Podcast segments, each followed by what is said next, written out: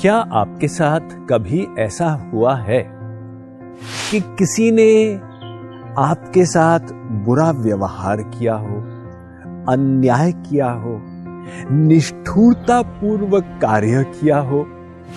ज़रूर हुआ होगा, क्योंकि ये तो माया का संसार है। यहाँ पर सब जीव मायाधीन है, महापुरुष तो है नहीं। हम उनके साथ अच्छा करते हैं फिर भी वो हमारे साथ बुरा करते हैं। तो ऐसी परिस्थिति में आपकी प्रतिक्रिया क्या रही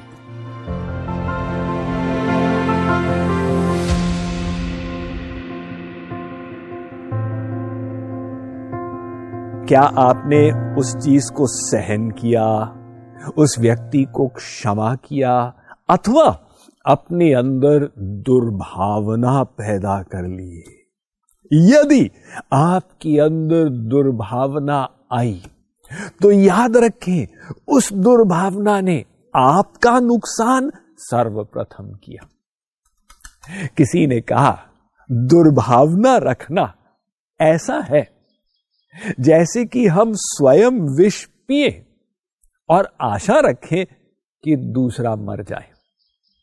तो दुर्भावना हमारे खून को सुखाती है हमारे अंतकरण को जलाती है, हमारे अंदर अशांति उत्पन्न कर देती उस दुर्भावना को त्यागना, दूसरे को क्षमा कर देना, ये अपने मन की अशांति को मिटाने की एक बहुत बढ़िया औषधि है।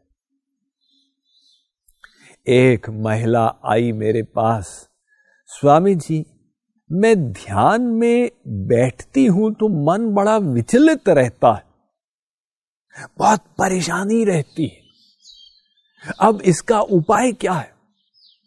मैंने कहा देवी जी, क्या आपके अंदर किसी के प्रति कोई दुर्भावना तो नहीं? उसने कहा, स्वामी जी, सच कहूँ तो है। वो मेरी ननद हर समय मुझे परेशान करती रहती है, अब दुर्भावना रखूँ तो और क्या करूँ? तो देखिए, क्षमा कर देना। ये हम दूसरे को उपहार नहीं देते, स्वयं को ही उपहार देते हैं। जर्मनी में, द्वितीय विश्व युद्ध में सबको पता है कि अनेक यहूदी इत्यादि को कंसंट्रेशन कैंप में डाला गया। अब युद्ध के बाद दो वहाँ के कैदी बाहर आए। कई सालों के बाद एक दूसरे से मिले। एक ने दूसरे से पूछा, क्या तुमने जर्मन्स को माफ़ कर दिया है? दूसरे ने कहा, कदापि नहीं, अभी तक मैंने उनको क्षमा नहीं किया है। तो उसने कहा, इसका मतलब वो अभी भी तुमको कारागृह में बंद रखे हुए हैं। क्योंकि तुम्हारी मानसिक अवस्था अभी भी उसी अवस्था में घृणा युक्त है। तो सब धर्मों ने, संतों ने, आचार्यों ने इस बात पर महत्व दिया कि आध्यात्मिक उन्नति हेतु हमें ये कदम अवश्य लेना पड़ेगा। दूसरे के दुर्व्यवहार, दूसरे के अत्याचार इत्यादि से अपनी रक्षा तो करें, लेकिन उसको क्षमा कर करते अंदर दुर्भावना न पैदा होने दे। तो ऐसा हम कैसे कर पाएँगे? संतों से प्रेरणा ले। संत तुकाराम एक गृहस्थ संत थे। तो उनकी दुकान थी। अब घर में बैठ के वो अत्यधिक भजन करते थे और पत्नी परेशान होती थी। एक दिन पत्नी उनके ऊपर बरस पड़ी। पतिदेव, घर में कुछ है नहीं और आपको फुर्सत ही नहीं है रुक्मिणी विठल रुक्मिणी विठल रुक्मिणी विठल करने से। जाइए, दुकान पर बैठिए, कुछ कमाई करके, सामग्री करके लाइए, तब भोजन होगा। तुकाराम अब हाई कमांड की आज्ञा पाकर निकले घर से। तो दुकान में बैठकर कुछ कमाई भी किए। अब राशन लेकर घर आने लगे, रास्ते में भिखारी बैठे हुए थे। वो सामग्री भिखारियों को बांटते चले गए। जब घर पहुँचे, हाथ में एक गन्ना था एक अपनी पत्नी को दिए, श्रीमती जी, आज यही मिला है। पत्नी को इतना गुस्सा आया, उसने गन्ना लिया और पति के सिर पर मारा। अब बड़ी ज़ोर से मारा होगा क्योंकि गन्ने के दो टुकड़े हो गए। किंतु ऐसे प्रहार से भी संत स्वभाव को देखिए, संत तुकाराम का मन फिर भी शांत रहा।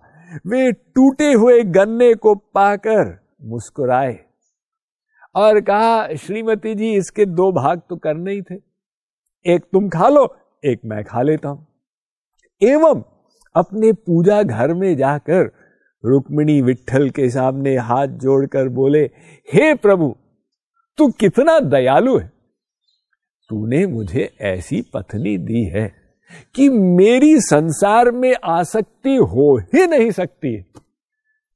ये देखिए संत तुकाराम के शांति का रहस्य क्या था? दूसरे के बुरे व्यवहार में वे आत्म उन्नति का अवसर देख रहे थे कि भाई, उसने हमारे साथ ऐसा किया तो भगवान व्यवस्था कर रहे हैं। हमारा मन विचलित न हो, हमारा मन संसार में आसक्त न हो तो संसार में विपरीत परिस्थिति हमको दे रहे हैं। अतः अगर किसी ने हमारे साथ विपरीत व्यवहार किया, जैसे मैंने कहा, अपनी रक्षा करने का अधिकार तो भगवान ने हमको दिया है, लेकिन मन में दुर्विचार नहीं लाना। सोचना यही है, चलो, इस स्थिति में मुझे आत्म विकास का, वैराग्य का अवसर मिल रहा है। आसक्ति खत्म करने का एक मौका मिल रहा है। ऐसा सोचकर हम दूसरे को क्षमा कर दें एवं अपने मन को हम दुर्विचारों से मुक्त रखें। ये इस जीवन परिवर्तन की 21 दिवसीय श्रृंखला में आज का पाठ।